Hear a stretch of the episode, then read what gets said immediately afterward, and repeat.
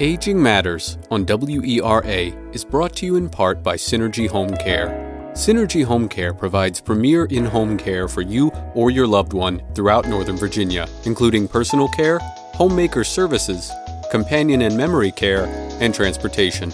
Call 703 558 3435 or visit synergyhomecare.com for more information.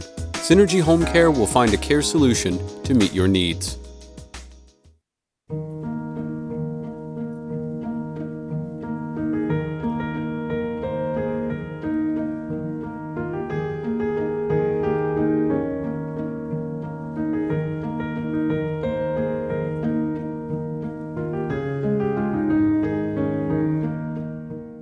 Good afternoon and welcome to Aging Matters on Arlington Independent Media's community radio station, WERA Arlington 96.7 FM.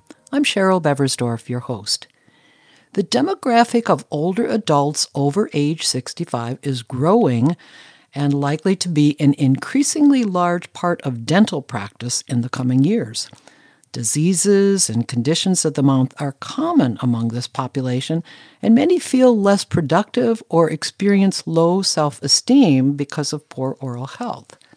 My guest today is Dr. Sal Selvaggio, a primary dental care provider in private practice for 36 years in the District of Columbia. Dr. Selvaggio will describe dental conditions associated with aging and how older adults can maintain good oral health. He'll also talk about payment for dental services and available insurance coverage. So, welcome, Dr. Selvaggio, and thank you for joining me today. Well, thank you so much, Cheryl. I appreciate you doing this. And um, I've listened to some of your uh, material, and I have to say, you really are providing a, a great service for the community. So, thanks for doing that. Well, and thank you. And so I am really excited about having you on the show because I think the whole area of oral health is very, very important. And sometimes condition and health situation we don't talk about very much or as much as we should, perhaps. So let's start by asking you why is good oral health especially important to overall health of older adults? That's a great question. And uh, I'll preface this by saying that uh, I'm here as a representative of the District of Columbia Dental Society Foundation, which is a charitable and educational arm of the Dental Society. And uh, one of our strategic plan goals uh, in our most recent um, session was to address the impact of oral health on our older uh, population. So, yeah. So, yes, um, in terms of why it's important to the older population. Of course, older uh, people are susceptible to the same conditions that everybody is. But as you know from your previous uh, broadcast, there are certain things that affect older people more than uh, people of a younger age. Um, I'll start off by saying that it's important to realize that you know your mouth. There's been kind of historically this separation between your medical conditions and your dental conditions. Maybe that's perhaps because there's been this separation between physicians and dentists, and um, there's been kind of this mindset that your mouth is to be treated kind of like a thing that gets fixed by by dentists when it has cavities. But really, in, in recent years, there's been a lot of information and research that show that there is a relationship between your oral health and general health. Uh, for instance, you know, your mouth is in many ways the gateway to the rest of your body because through your mouth you get nutrition, you begin the digestive process, but it's also the place where uh, bacteria live and thrive and can affect the rest of our body. You know, the the mouth bacteria and other microbes belong there. It's important for there to be a certain set of, of bacteria microbes that populate that area. And these are the ones that have, through evolution, have evolved to live in concert with us. And we get many of these from our mother and from our environment. And in a healthy mouth, there's a balance. Just in the rest of your health, there's a balance between the things that are tending to keep you healthy and the things that are tending to make you not healthy. There's a called homeostasis. Well, in your mouth, um, the biology of the bacteria that there is, is in a healthy state. But if um, it becomes um, uh, that it's not being taken care of, then it can change to a condition known as dysbiosis, or you get pathological bacteria in there. And this can affect the rest of your body uh, through a number of ways because the infection and the inflammation caused by this can cause and a contributing factor towards things like heart diseases, pneumonia, even Alzheimer's disease. Uh, the other thing that happens when we get older is we have a less robust immune system. So our uh, ability to fend off uh, infections become decreased. And to that point, then, I was wondering you, you're leading me into my next question about physiological changes that are associated with aging. Uh, you mentioned the immune system. Are there other uh, changes that uh, might be occurring that could also cause uh, dental health problems? Yes. Uh, one major factor is xerostomia, better known as dry mouth. And there are a few contributing factors to that. First of all, as we age, there is a tendency for us to produce less saliva. And also, uh, as we age, uh, many of us are taking multiple medications. And there are about perhaps 400 medications that cause dry mouth.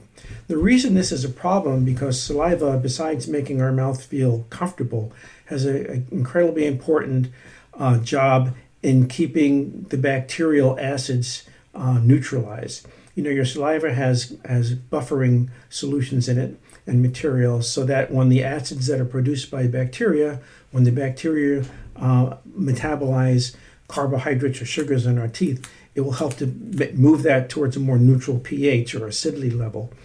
And when this acidity level gets uh, too low, that is too acidic, that's when we start getting many, many cavities.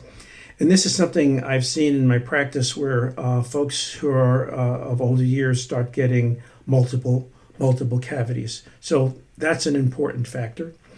The other thing that happens is, uh, well, I mentioned our immune system becoming less active takes longer to heal. So if we have a, an infection in our mouths, it can take us a little bit longer to, to get back to health. Uh, we, there is naturally occurring some bone loss that occurs in, throughout our body and includes our mouth. And when this happens, what happens is that the roots of the teeth, which are normally covered by gum tissue, are is now exposed. And now the roots are susceptible to getting uh, root surface decay, which I think we'll talk about a little bit later on.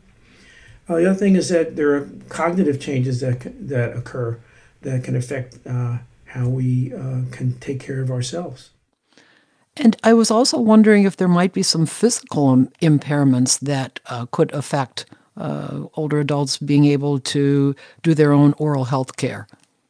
Yeah. Well, anything that affects our ability to self care will affect our, our dental health.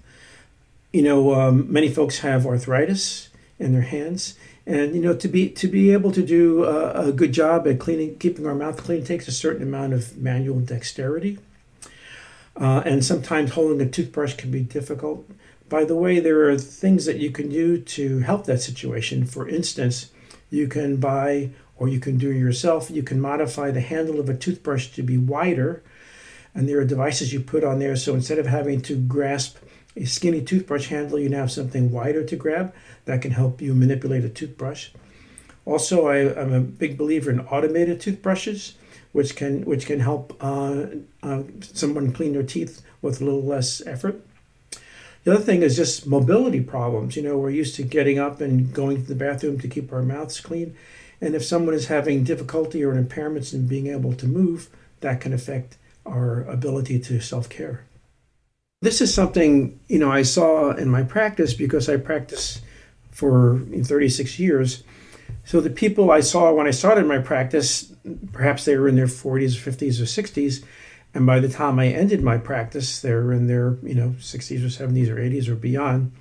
And um, and some of these, most people did quite well, but some people had uh, you know some cognitive problems, maybe some dementia or some Alzheimer's.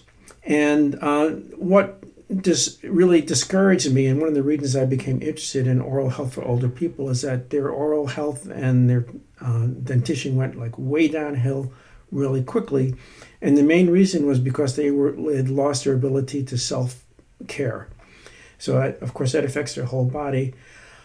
But um, you know, they really could no longer remember to brush their teeth or how to do it correctly, and unfortunately, their uh, their caretakers often were not uh, keyed into that, and because of that, they develop a lot of oral infections and things like that. So yes, cognitive decline can have a, a really uh, large impact on your oral health. It's quite important for whoever the caretaker is, either be a you know professional home aide or a, a sibling, uh, or excuse me, a, a, child or or you know husband or wife, whatever, to be able to know what to do and how to do it. And thank you for that, Dr. Selvaggio. I also wanted to ask you. You had mentioned uh, earlier about health conditions, and I believe you mentioned heart disease. Yes. Might there be other health conditions that can affect uh, dental health? Well, it's kind of a two way street. For instance, I had mentioned the condition of dysbiosis, you know, of your mouth. Uh, if you have infections in your mouth, it can uh, go into your lung and, and cause pneumonia. That's one thing. And, and the other thing that can happen is if you have diabetes, diabetes will affect your circulatory system and can make, uh, if you have some periodontal or gum situations, infections, it can make those infections worse. And if those infections get worse, the inflammatory products produced by by periodontal disease increase, and that makes your diabetes worse. So so there is kind of a multiplying effect on that. And the other factor I'm thinking, besides the physiological and also just the different physical issues, what about uh, prescription and over the counter medications? I'm wondering if that can also impact oral health, and especially if somebody is taking multiple medications. Well, uh, absolutely. You know, I, would say the, ma- the main effect is from something we touched upon previously, which is uh, xerostomia or dry mouth. And that has uh, just a remarkable effect. You know, as a side note here, when I was doing my residency in a hospital, we were taking care of a young a young man who had head and neck cancer, and he had his he had multiple sessions of radiation, which wiped out his salivary glands and his teeth basically just fell, fell apart in a matter of not too many months. So I can't stress how important it is to have um, saliva in your mouth and, and, the, and the effect it has on your teeth.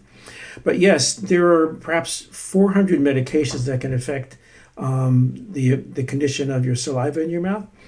Uh, some of them are prescription things, such as antihistamines, which you can take. Now, if you take those occasionally, it won't have a, a big effect. But if it's something you take uh, a lot, it can have an effect on decreasing your saliva.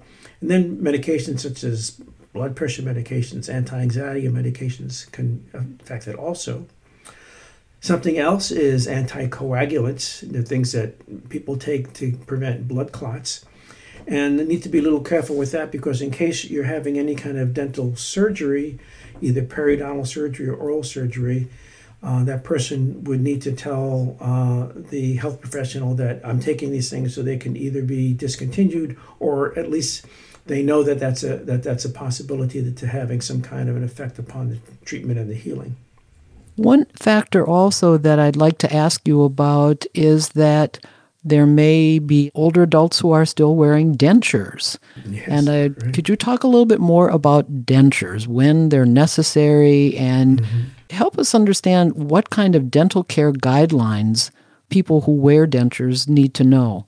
Well, um, of course, dentures are replacement teeth, and there are a couple of different kinds of dentures. There's the full denture, and that's when someone has no dentition left in the upper or the lower arches. And these are used to be called dental plates, but basically they're made of these days they're made of a kind of a plastic and um, then there are partial dentures, and partial dentures sometimes have a metal component to it. This is when someone has some of their dentition but missing the rest of their dentition.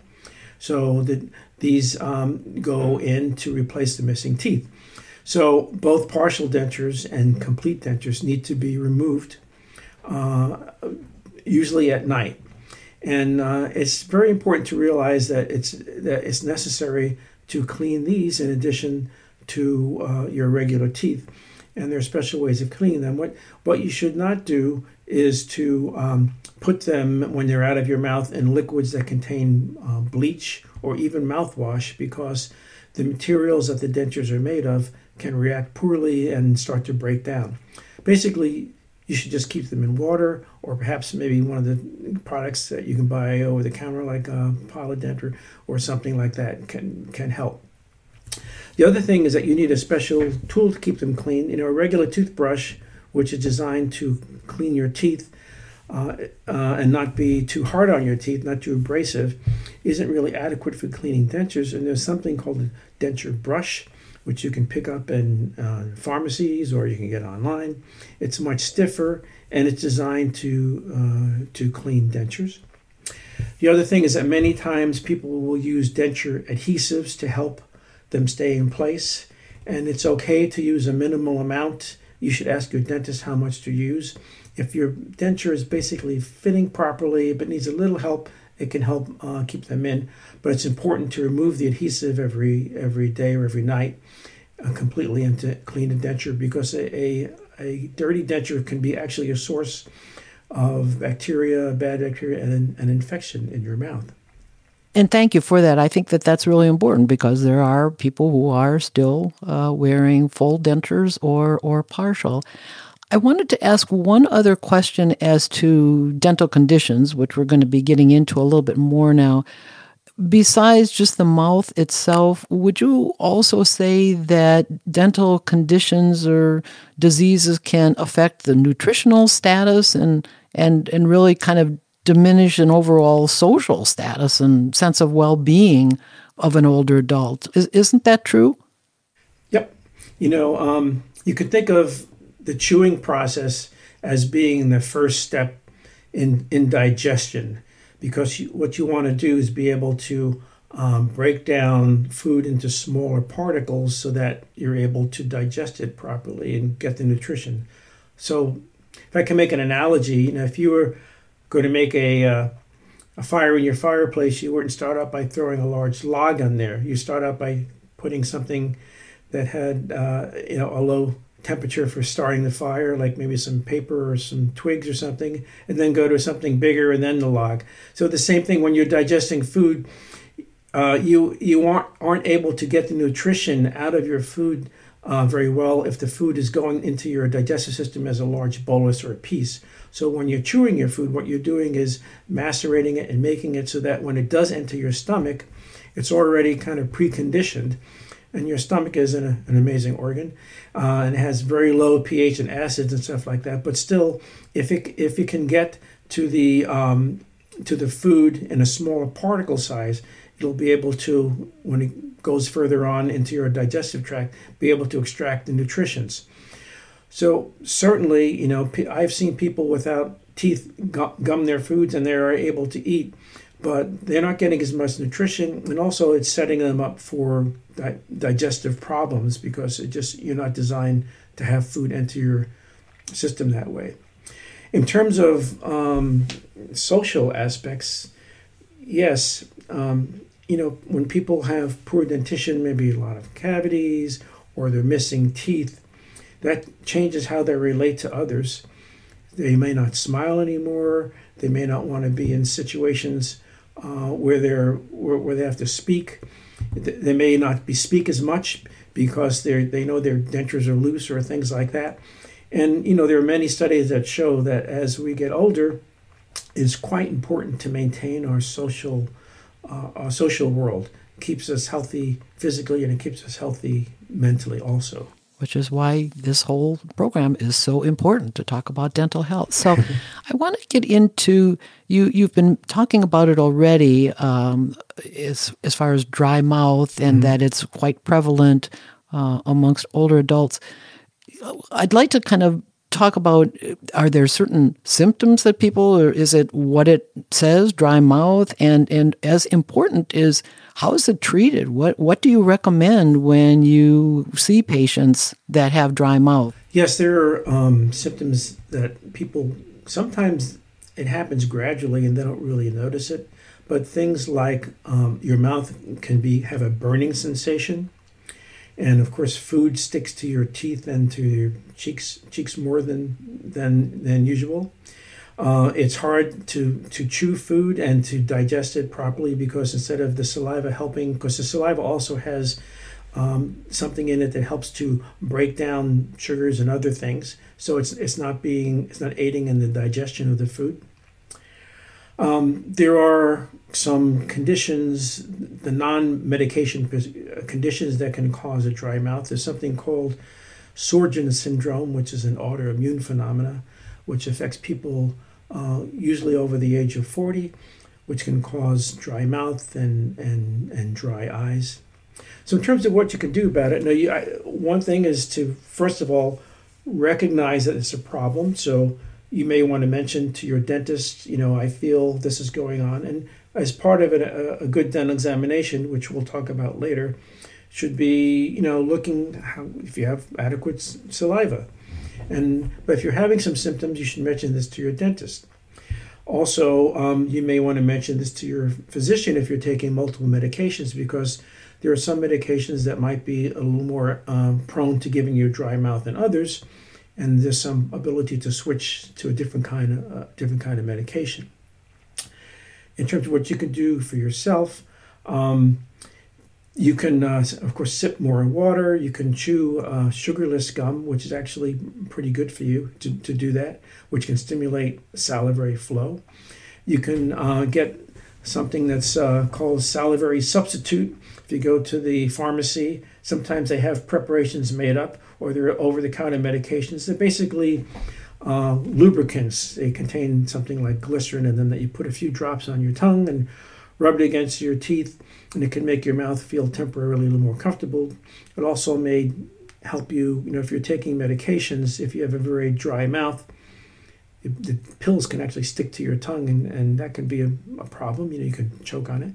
So make sure that, that your mouth is moistened when you do that, and maybe some of this dry mouth substitute can help uh, with that also. We're going to talk uh, about a few more conditions before we get into examination, but I think probably this is a good time to, to take a break here. And uh, I just wanted to let our listeners know that in case you tuned in late, we are talking with Dr. Sal Selvaggio, a primary care dental care provider in private practice for 36 years in the District of Columbia.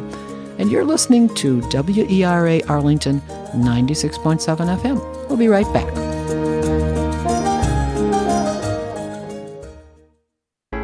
Aging Matters on WERA is brought to you in part by Synergy Home Care. Synergy Home Care provides premier in home care for you or your loved one throughout Northern Virginia, including personal care, homemaker services, companion and memory care, and transportation. Call 703 558 3435 or visit synergyhomecare.com for more information. Synergy Home Care will find a care solution to meet your needs.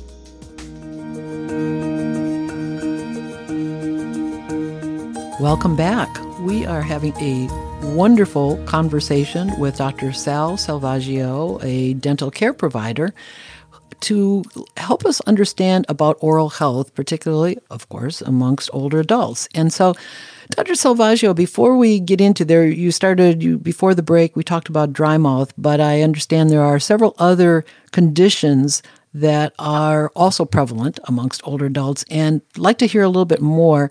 One of them is, as I understand it, root caries and coronal caries. Tell us what the cause of each of these conditions um, are or is and uh, the treatment. Well, uh, first of all, you know, the term caries is a technical term for, ca- for cavities. So um, the, these are cavities that can occur on different parts of, of the tooth. So, of course, when you see a tooth in your mouth, what you're seeing is the portion portion that sticks out of your gum, which is known as the coronal portion of the tooth. And um, but there is just like an iceberg, although it's not uh, however many thirds below. There is the roots of the teeth, which which are embedded in bone and covered by your gums. So normally, um, you don't normally see the roots of your teeth. In other words, the roots of your teeth aren't exposed but your roots of your teeth can become exposed by uh, several conditions. One is, um, as I mentioned before, as we get older, there is naturally occurring a tendency to get some recession. And when the bone recedes, the gum in a healthy situation will actually recede with it. So now you can start seeing root surfaces. And by the way, root surfaces usually look darker because they're covered with a material known as cementum, Cementum is not enamel. Uh, enamel is the hard surface on the top of your tooth, and cementum is much more susceptible to decay because it's less mineralized. The um, coronal portion of your tooth, the part that sits above the gum line, is covered with enamel, which is uh, quite resistant to decay. Ho- however, um, because of uh, the way our diets are, we have gotten much more into uh, foods that contain sugars. Um, it makes us more susceptible to getting decay on the tooth surface than historically in the in the past, actually. And what happens is when you eat sugary foods and carbohydrates, it actually shifts the population of bacteria that live on your teeth to more of the sugar loving bacteria. So you're encouraging them to grow. So now you have uh, cavities uh, that can enter the surface of the tooth. In terms of treatment, you know, root surface cavities can be difficult to treat because they can occur uh, quickly and advance rapidly because uh, the cementum is not as mineralized. And there are a variety of materials I won't get into here, but there are special materials to cover to cover these up that can help inhibit the recurrence of, of decay. They can be hard to treat because um, the roots are complex and you can get decay between the roots. So try not to get root surface cavities. Um, the coronal cavities, you know, um, I don't know about you, but I grew up in the 1950s, and my apartment in Brooklyn was on top of a candy store. And uh, so I constantly had a, a penny candy dissolving in my mouth. So I have a lot of fillings. And a lot of those fillings were done when I was, you know, younger. And as we get older, what happens is they need replacing but they also start to break down on the margins or the areas where the filling meets the tooth begins to open. And now this becomes a passageway for the bacteria to get into your tooth and to cause cavities that way. The other thing, by the way, that can cause gum recession is, of course, periodontal disease or periodontal surgery.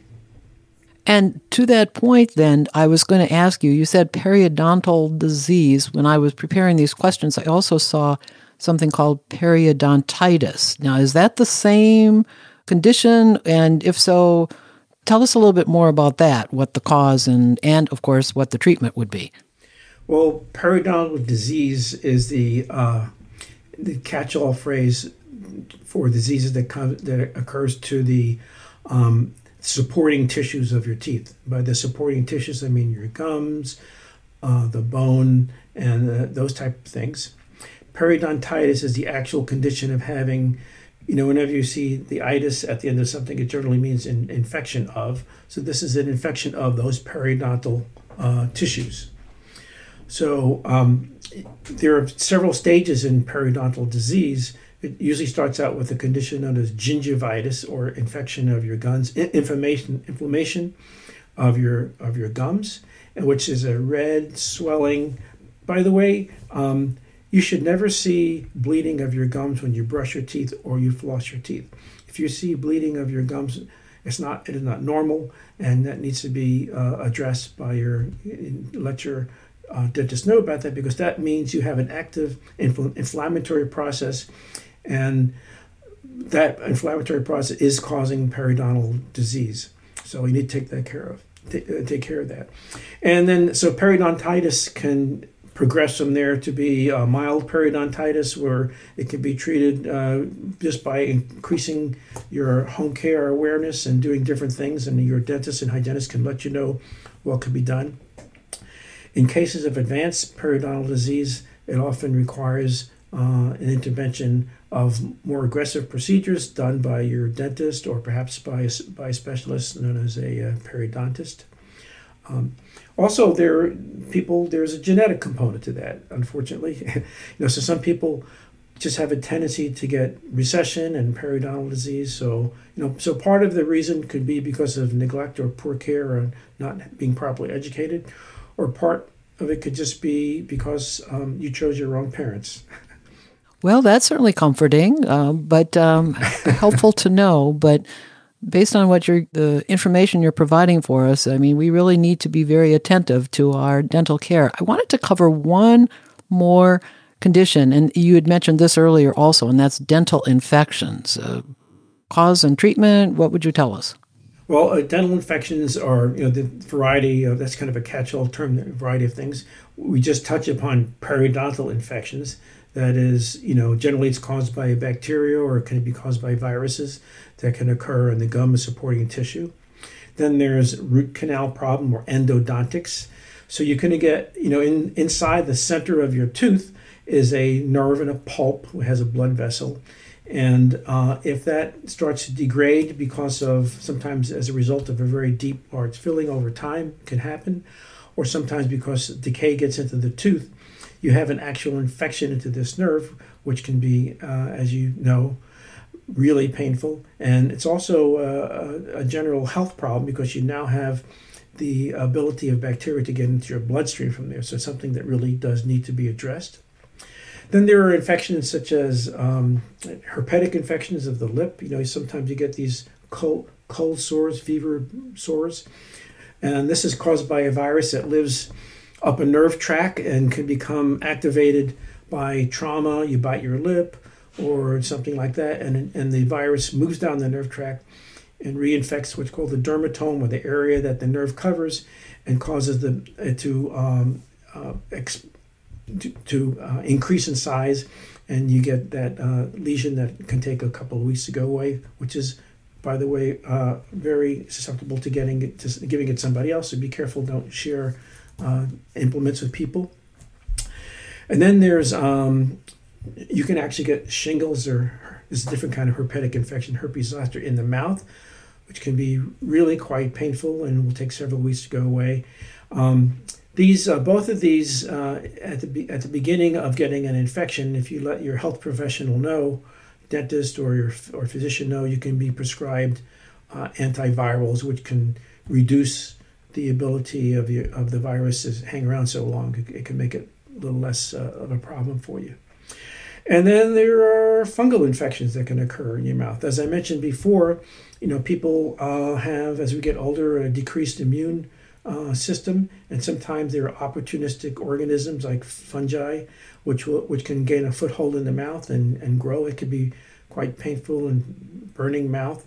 Uh, sometimes it's a result of taking uh, antibiotics to, to fight an infection. Somebody might have a urinary tract infection, take antibiotics, and then they get a, an infection in their mouth with fungus. So, again, you need to let your dentist or healthcare provider uh, know about that.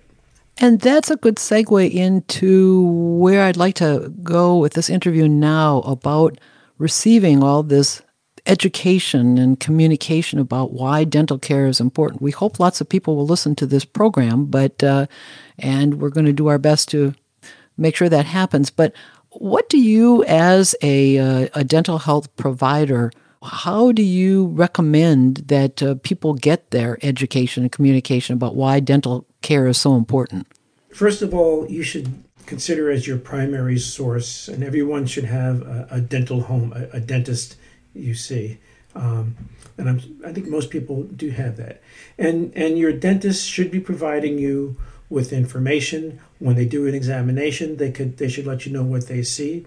And also, uh, if there are advances in dentistry, they should let you know about that. Same thing goes for the dental hygienist, a, a very important part of the of the dental team. So I'd say they are probably most people's primary source.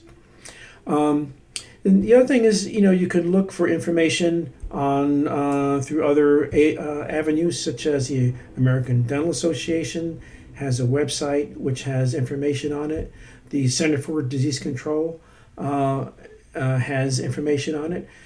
Also, you can check your local dental society. They usually have inf- information on it for uh, how to how to care for your teeth and answering your questions. And of course, there's also the internet, which should be used with caution because, as you know, believe it or not, not everything you see on the internet is is true. But if you see something, you know, you have a question about something you see, uh, you know, certainly, you know, ask your ask your dentist or your healthcare provider you know, I saw this on here about this. I think I have this going on. What do you think about that? You know, so before you do any home care uh, remedies, you know, you should you should check it out to make sure that it, that it's it's okay. Okay, well, let's move on to that preventive dental examination. People come to see you. what's included? Who who's involved in terms of obviously you would be as the dentist, um, but uh, what other healthcare professionals and what what's the goal here and what's the process? Yes, as I mentioned before, your your general dentist should be your home base for your dental care, and um, as I also mentioned, there are different conditions that can occur to your mouth, such as uh, endodontic problem, root, root canal issue, or periodontal problems. So um, there are I know when I was a, a, practicing dentist, I had people I developed, specialists I developed relationships with, which is very important because the communication between the specialist is, re- is really key and the dentist so that you're on, you're on the same uh, team so that when someone is sent to a specialist, there's good coordination of what the next what the next step is. Um, in, in, general, the general uh, excuse me, in general, the your dentist will diagnose a, a, problem, and it's possible that that dentist can just treat that problem totally within his or her office. So uh, many dentists provide periodontal treatments or endodontic treatments or sometimes orthodontic treatments within their office. But every dentist um, can decide at what level they feel that you know something is exceeding their expertise, or they just want a second opinion, or send it to somebody else. And that's when it's good to send it out to one of the others, one of the other specialists and there are a number of a number of other specialists in, in dentistry, um, including the ones I mentioned, orthodontics, periodontists, um, and there is even some uh, specialists now in uh, medication or in pain management. I would be remiss if I didn't ask you about dental x rays. I have, of course, in many times when I go to see my dentist, I get dental x rays, sometimes more than others. And so I'd like to hear from you why are dental x rays needed? How often should they be taken? And probably the thing that maybe we all worry about is uh, how much radiation are we absorbing when these x rays are taken? So help us understand what's going on there. Well, that's a question that was always being asked me by my patients, and it's good because as a dental consumer, um, you should know the answers to your questions. So, by the way, you should always ask whenever you have a question about something that's being done for you or to you. You should always feel free uh, to ask the dentist about it because it's incumbent upon them to answer your questions so that you understand them. So, specifically for X-rays, if, you know, when, as part of the general dental examination, of course, we look for for cavities, but there are many surfaces of your teeth that occur uh, where we just can't see. For instance, where your teeth touch each other in, be, in between your teeth. Uh, also, uh, depending upon the type of x ray that's taken, uh, we can see um, small developing cavities in, in, areas we can't see, root abscesses, you know, infections, uh, bone loss, even certain types of cancers can be detected through x rays. So, so taking dental radiographs is a very important and really necessary part of, of a dental examination. In terms of the frequency of x rays, you know, the answer is it depends, and it depends upon a couple of factors. One thing it depends upon is how your history of, of your of your mouth. So if you are someone who had a lot of cavities and tend to get recurrent decay, you know your X-rays are taken with more frequency, perhaps every six months or once a year and those are usually the cavity screening kind you bite down on, sometimes called bite wing kind of X-rays. And then, uh, but if you're someone who these days, uh, many young uh, uh, patients, because of dental sealants and other things, don't have as many cavities and there's a you know maybe their oral hygiene is better than it was when I lived on top of a candy store. Um, so maybe they don't need uh, as many uh, X-rays. Maybe like once a year, once every year and a half, once every two years. It depends upon it depends upon the dentist. And then there are different types of X-rays. There's the ones I mentioned before, the cavity detecting X-rays. There's a complete series of X-rays which takes all your teeth and the supporting structures, which show the roots and everything. Those are taken less frequency, frequently, and again, depending upon your situation, they are generally taken as a new patient to get a baseline, but then they're taken periodically depending upon those parameters I, I mentioned before.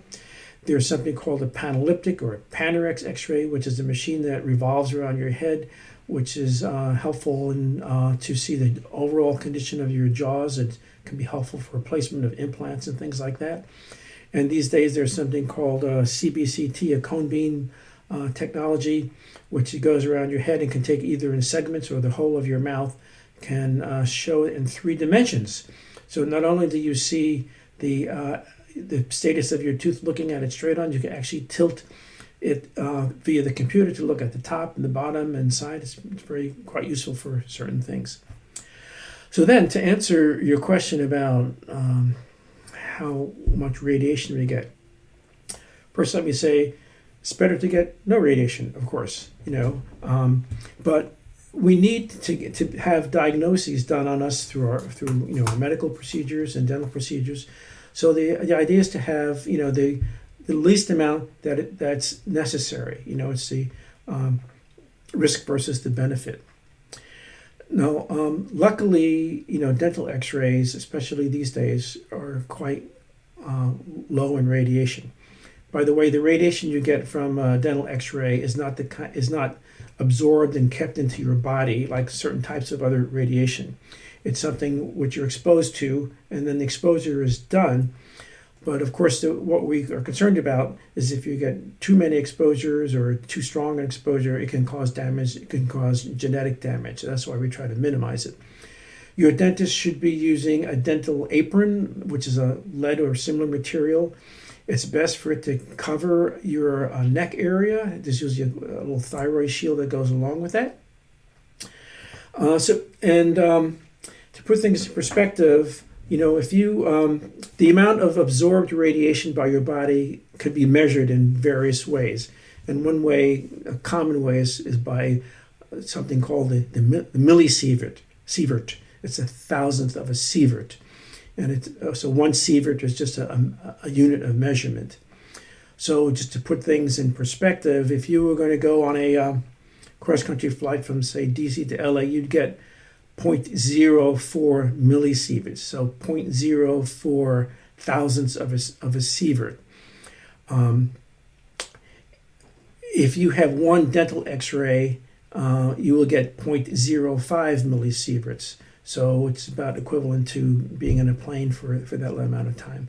You know, the x-rays, the four bite wing x-rays would be about 0.02 uh, millisieverts. Uh, a whole body scan uh, by your by your physician would be about 10 millisieverts. A mammogram is approximately 0.042 millisieverts. And if you're wondering how much how many sieverts will it take to kill you, it would take about three sieverts or 3,000 millisieverts. So basically, without getting into the weeds here, what I'm trying to get at is that you know the de- the exposure to dental radiation is is quite low. That being said, it should always be what you need and it shouldn't be done just according to a preset schedule. And if you if you suspect that it's being done to a preset schedule, ask your dentist, you know, why am I heading having this done now? And and, and your dentist or your hygienist should be able to explain that to your satisfaction. Okay, well, I want to make sure that we cover a really important topic here, and that is insurance. And uh, first of all, since you've been talking about preventive dental health care, I wanted to ask you are are preventive dental health care services usually covered by insurance? Uh, how about Medicare and Medicaid? And and to that whole point, tell us a little bit more about why it's sometimes difficult to find adequate dental health insurance plans. It seems to be a, a tough topic, so we, we, we want to hear from you. It depends upon the kind of insurance you have. For instance, many people, uh, when they're employed, have health insurance, and usually they, help, they have medical health insurance. You know, traditionally in this country, our insurance unlike many other countries, our insurance is key to employment. So when people are employed, very often that's where they get their medical insurance. And if they have dental insurance, their, their dental insurance. In general, medical insurance does not cover dentistry, dental prevention, or, or dental procedures. Um, of course, dental insurance, um, pretty much every dental insurance plan will cover pre- prevention, and there will be some coverage of dental procedures depending upon the plan. There's usually a yearly limit, you know, perhaps it's a thousand or fifteen hundred dollars or something like that.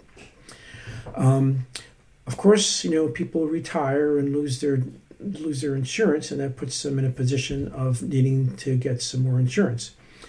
So um, most of us have, uh, when we get to a certain age, we'll have Medicare, and uh, Medicare really does not cover dentistry. Now, there's some efforts being done now to have that changed on some level, but right now Medicare does not cover dentistry unless it's a result of uh, a, a, condition, a medical condition that is um, caused by something like a, a car accident or reconstruction of your jaw because of uh, an accident or maybe treatment of your due to uh, cancer or something like that.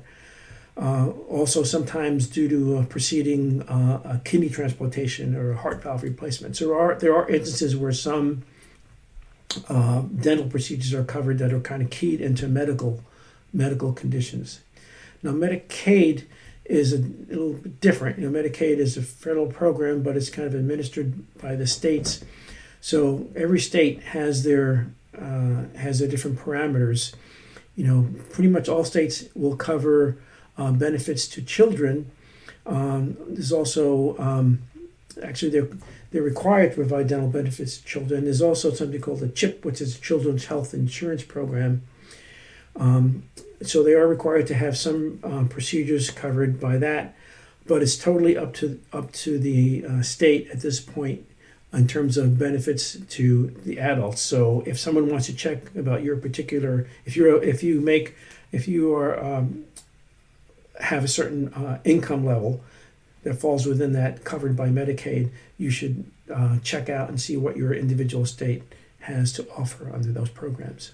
And then to that point, are there places or resources that provide free dental care, or are there other kind of payment sources that uh, resources that might help to to um, to cover uh, these particular services? What do we need to know? Actually, there are places uh, that provide dental care at a low cost or, or, or no cost. One uh, a- avenue is to uh, look to your um, to your county that you live in, because many counties have um, uh, programs and clinics that will provide dental care at a, at a reduced fee or perhaps a, a, a free uh, fee schedule. Then there are charitable organizations. You know, in the District of Columbia, we have um, there's a Spanish Catholic Center. I volunteered there for a number of years, and they had a sliding fee schedule. There's also Mary Center, and there's also a Community of Hope. So um, if you check if you check on the actually the District of Columbia Dental Society in our case, they will have listings of clinics that that will provide uh, that will provide uh, dental care. If I remember correctly, I used to live in Milwaukee, and I remember going over to there was a dental school at the local yes. university, Marquette University, and yes. you could go there. Yep. So I guess if there's a dental school in the particular community, that's also an option. Absolutely. You know, in the district right now, well, I went to Georgetown, which which closed its dental school in 1990. Uh, but there's a Howard University. I'm not sure about. I mean, there's Maryland. I'm not sure about. I know you're from Arlington. I'm not sure what your resources there. Uh, but yes, dental schools. Uh, once you get into the program, they're um, you know the dental students will treat you. It's monitored by the professors, and generally they're not free, but they're at a much reduced. Uh, if you have, it can take longer to get the treatment done, but um, you know it's uh, a much reduced cost. Well, as I said, we're getting close to the end, but I wanted to make sure that we talk very briefly about prevention. When you see your older adults, what do you tell them that they should do to ensure that they have good dental health? And, and how often should they come to um, see you, or if you are no longer seeing patients right now, how often should they see a dentist? Well, um, it depends upon the person. But you know, there's traditionally a six month or a one or a one year checkup. I think it's important to at least see a dentist once a year because besides, even if you don't get dental cavities, Um, there are oral cancers that can occur in the mouth that need, that if spotted early, can be treated successfully, and if spotted late, can be can be quite hazardous to to your health. Um, and when you uh, during a, a, dental examination, here just I'll quickly go over some of the things that should be done. You know, your dentist should uh, ask you questions and review your medical uh, conditions ask if you're having any problems or pain. They should do an oral cancer screening, which consists of looking all around your mouth, taking the tongue and a piece of cotton pulling it out and looking on the sides of your tongue, which are the most common sites of oral cancer. Examine your jaw joint.